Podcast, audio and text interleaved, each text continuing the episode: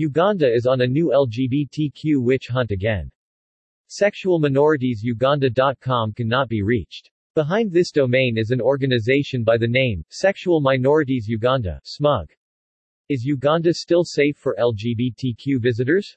This brave organization was determined to the impossible task of assisting the LGBTQ community in Uganda. This community has been under attack since 1902 when homosexuality was criminalized under British rule. In addition to the British, an American anti-gay activist and religious extremist convinced leaders in Kampala to go more brutal against its LGBTQ communities. In 2014 in Springfield, Massachusetts, USA, SMUG, represented by the Center for Constitutional Rights CCR, and co-counsel, appeared in court to argue that a federal lawsuit against Abiding Truth Ministries president Scott Lively must go to trial. Twelve members of SMUG traveled from Uganda for the argument, and one activist came from Latvia, where Lively has also worked to deprive the lesbian, gay, bisexual, transgender, and intersex LGBTI community of their fundamental rights. Scott Douglas Lively, born December 14, 1957, is an American activist, author, attorney, and the president of Abiding Truth Ministries, an anti-LGBT group based in Temecula, California. He was also a co-founder of Latvia-based group Watchmen on the Walls, state director of the California branch of the American Family Association, and a spokesman for the Oregon Citizens Alliance. He unsuccessfully attempted to be elected as the governor of Massachusetts in both 2014 and 2018. He wrote a book claiming gay people were prominent in the Nazi Party and were behind Nazi atrocities. He has called for the criminalization of the public advocacy of homosexuality as far back as 2007. Widely credited as an engineer of Uganda's Anti-Homosexuality Act, 2014, he gave a series of talks to Ugandan lawmakers before drafting the anti-homosexuality bill in Uganda.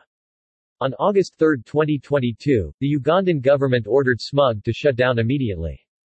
SMUG posted this farewell statement to its Twitter account the same day, saying, on Wednesday, 3 August 2022, the National Bureau for Non-Governmental Organizations NGO Bureau, the government body that regulates NGOs in Uganda, halted the operation of Sexual Minorities Uganda for non-registration with the NGO Bureau.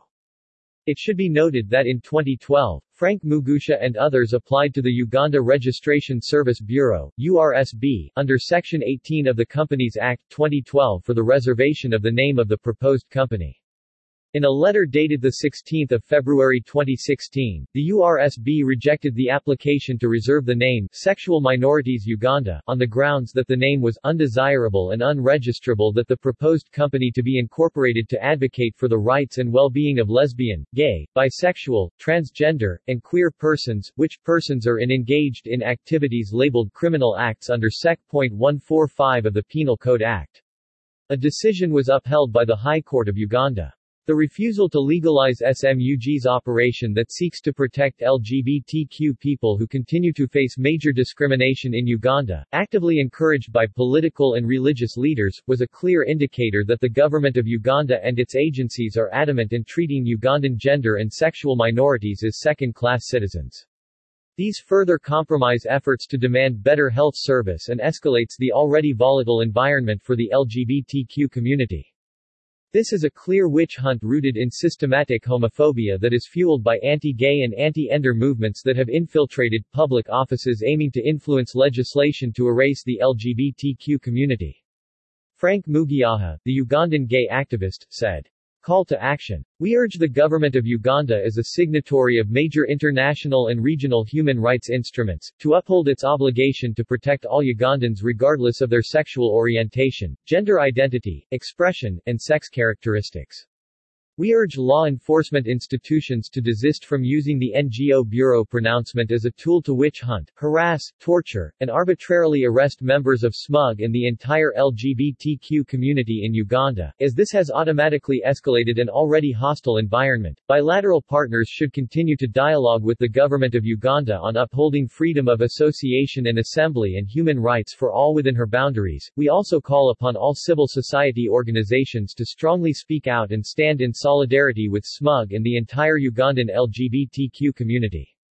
On March 7, 2014 the previous CEO of the Uganda Tourism Board, Stephen Asiimwe was keen to invite CNN anchor Richard Quest to Uganda.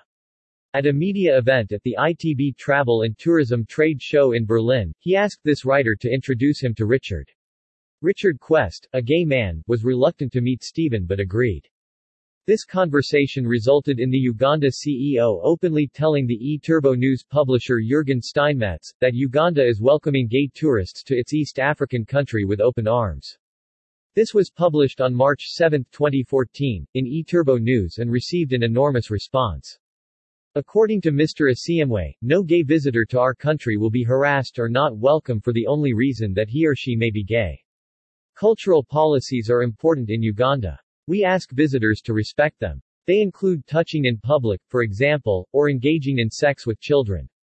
Two years later, on August 7, 2016, e-Turbo News reported a brutal raid by Uganda police on a night venue frequented by visitors and LGBTQ Ugandans. It prompted U.S. Ambassador Deborah R. Malac to issue a statement condemning police brutality against the LGBT community. The crackdown was directed against the LGBT community. Several people were reported wounded. The U.S. ambassador posted on the U.S. Embassy homepage, I was dismayed to hear the accounts of a police raid last night on a peaceful event in Kampala to celebrate Uganda Pride Week and recognize the talents and contributions of the country's LGBTI community. The fact that police reportedly beat and assaulted Ugandan citizens engaged in peaceful activities is unacceptable and deeply troubling. In 2019 U.S. Democratic presidential candidate at that time and former U.S. Vice President Joe Biden told CNN viewers if he was elected president, he would open a U.S. State Department section to sanction countries for violating human rights for LGBT people anywhere in the world. This was the response to the effort in Uganda to make LGBTQ sexual activities a capital offense again. Uganda-based Kabiza Wilderness Safari says Uganda remains a safe destination for LGBTQ travelers. The company explains on its website that such guarantees are in place by the Uganda Ministry of Tourism and the Uganda Tourism Board.